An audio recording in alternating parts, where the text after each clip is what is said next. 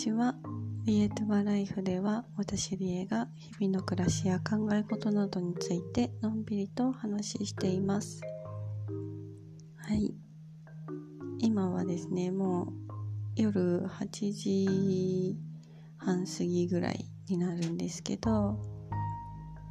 結構ですね、実はこの数日また暑さが戻ってきていまして、まあ、多分ヨーロッパ全体すごい熱波が来てるみたいなニュースを見たんですが最近ねまた30度近くになる日があるんですよね。でやっぱり冷房がないのでアパートに住んでるとああすごい暑いなって感じなんですけどそんな時ですねリトアニア人がどこに逃げるかというと湖なんですね。そんなわけでですね今日はあのお友達に誘っていただいて湖何湖水浴湖に泳ぎに行ってきました。これがですね何気に私初めて行きましてなんかノルウェーにも1年住んでたしリトアニアなんて何回も来てるはずなのに湖水浴っていうか湖で泳ぐのは初めてなんですよね。まあ今まで別に水着持ってきてなかったっていうのもあるっちゃあるんですけどそう、まあ、なかなかなんかね一人で あの湖行って泳ごうかなみたいな気持ちにはならないのでこうやってお友達とかに誘ってもらわないと私は行かないタイプなんですけどまあねでもすごい行ってみたいなとはずっと思っててその割にお休みの日はなかなか天気が悪かったりあんまり暖かくなかったりしてタイミングが合わなかったんですけど今回やっと今日は暑いしお休みだし行けますねみたいな話になったので行けることになりました。まあビジネスからアクセスできる森っていうか湖ってまあまあたくさんあるんですけど今回は車でどんぐらいかな？20分ぐらい走ったところ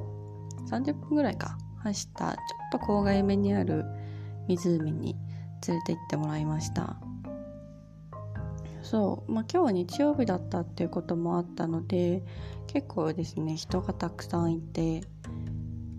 うんなんかちょっとしたリゾート地みたいな感じに なっててびっくりしたんですけど普段はそんなことないのでやっぱりみんな泳ぎに来るんだなと思って。見てましたねそう私こっちに来てから水着買ったので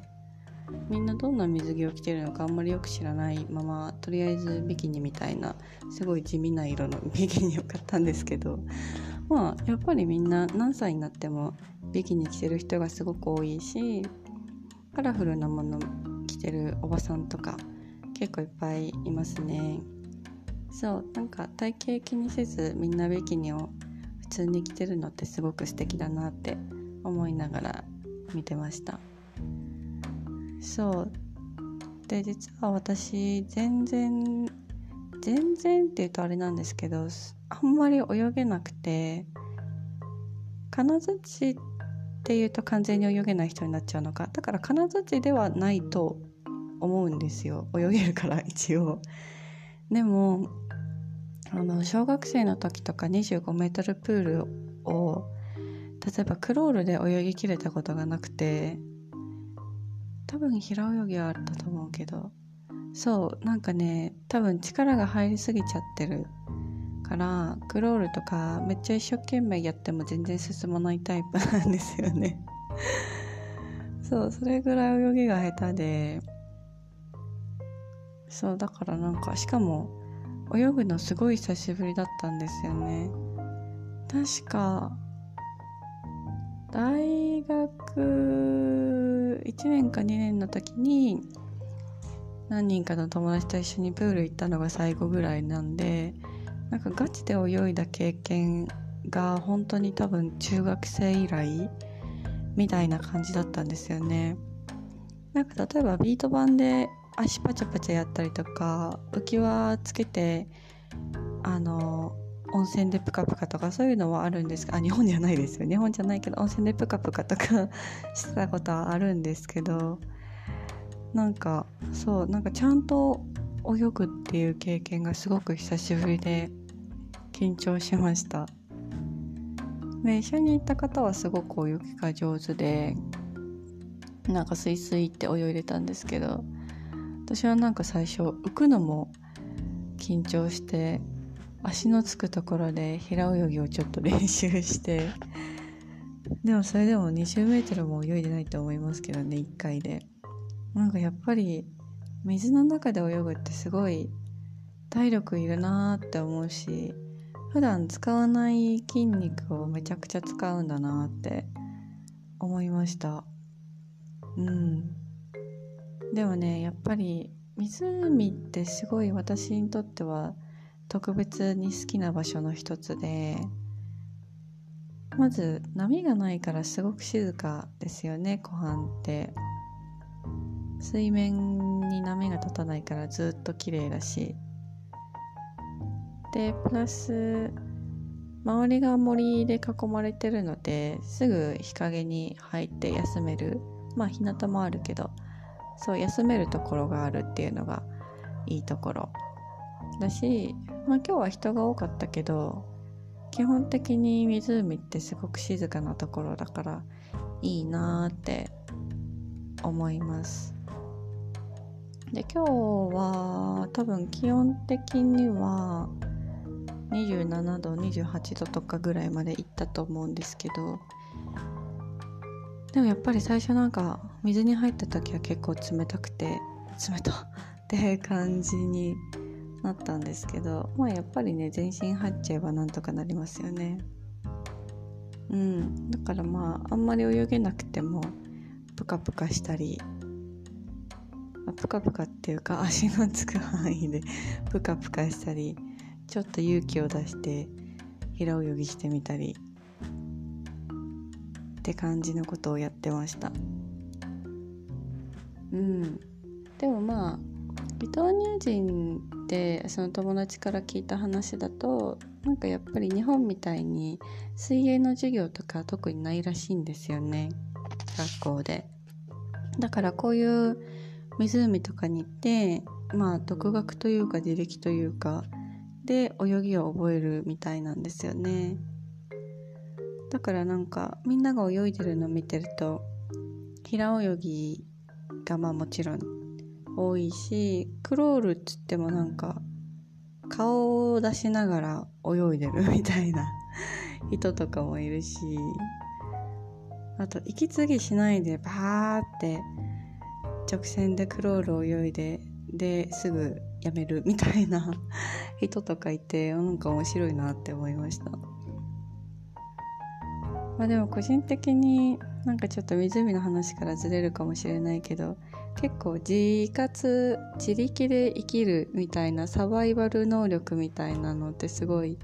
必要だなと思っててでなんかそれを陸でやる方法は自分なりに学んできたと思うんですよね。まあ、なんかその屋根のない場所で生きるとかそういう意味じゃないんですけど例えば何米とか野菜とかを育てるっていうところとか焚き火でご飯作るとかそういうところですね。そういうのはなんか学んできたような気がするんですけどその海とか水の上でのサバイバルみたいな、まあ、これは本当に命の生死に関わるサバイバル能力になっちゃうけどなんかそういうのはすごい弱いなって今日実感しました。そんなことこ水浴で考えるのよって話なんですけど。いやなんかすごいそれを実感しましたね。あの背泳ぎはできるんですけど今日一回その背泳ぎで少し泳いででパッて立ち直った時に足がつかなくてで思いっきり沈んじゃったんですね一回。そしたらちょっと鼻に水が入ってしまってマジで一回溺れかけたんですよね。地味に、まあ、なんとかなったんで本当に良かった。本当に良かったんですけどうんなんかそういう立ちなんて言うんですかねこういうの。泳ぎ方っていうかうん、泳ぎ方。水根の立ち振る舞い方みたいなところを知らないんだな自分ってすごい実感した瞬間でもありました。あのでもあの湖水浴自体は本当に本当に楽しかったしすごくやっぱりさっぱりしますよね。自然の中だし。なんかプールとかは塩素の香りとかがあんまり好きじゃなくて苦手なんですけどやっぱ自然だとねしかも海みたいに海水じゃないから塩とかもなくてベタベタにはならないし。うん純粋に湖で泳ぐの最高じゃんって思いました。だから次もし行く時はねあの浮き輪持ってこうかなって 思いました本当に。実際につけてる人はいたのでねまああの輪っかの浮き輪じゃなくてレスキュー用なんかななんかクッションみたいなのをつけて泳いでる人とかいたからああいうのいいなと思って。ほぼ金槌な私には最適やなと思ったのでまあ安心してね泳ぐためにはそういう方がいいなと思いました。あと湖水っていうか水上アクティビティでは一回千葉に住んでた時にサップっていうのをやったことあるんですけどあのちょっと厚めのサーフボードみたいな一枚板に乗ってでパドルで軽く漕ぎながら私の場合は川の上を移動したんですけどそれをね今日湖の上でやってる人がいたのでああめっちゃいいなって思いました。ああいうのとかあとカヤックとかに乗って湖の真ん中とかまで行って漕ぐのやめてプカプカってしたいなってそれはいつも思ってますね。あの梨木かほさんっていう作家さんのなんて名前だっけ？水辺にてだ。水辺にてっていう小説というかエッセイか。あれはがあるんですけどあれを読んでると本当に湖の上とかで自然を感じる瞬間って本当に素晴らしいんだろうなっていうのがひしひしと伝わってくる文章がですねあるんですよ。でそれを今思い起こしました。多分それもあってカヤックとかに憧れがあるんだと思うんですけど。あそういうのもやったらすごい気持ちがいいだろうなって思いました。うん。そうなんか地味にずっとやってみたかった湖水浴だったから今日それが実現できてとても良かったです。でなんか割とリトアニアでもうやりいろいろやり尽くしたかなとか勝手に 思ってたけど全然そんなことなかったな。まだまだいっぱいやってないことあるんだろうな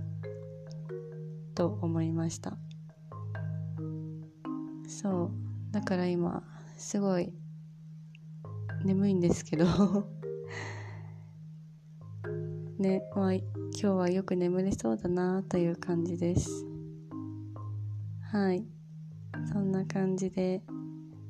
久しぶりになんだろうアクティビティって感じの日を過ごしました。まあそんな日もいいですよね。多分これで熱波が来るの今年が最後なんじゃないかと思うのでうんいい機会だったと思います。はい。それでは今日も最後まで聞いてくださり本当にありがとうございました。ではまたね。バイ。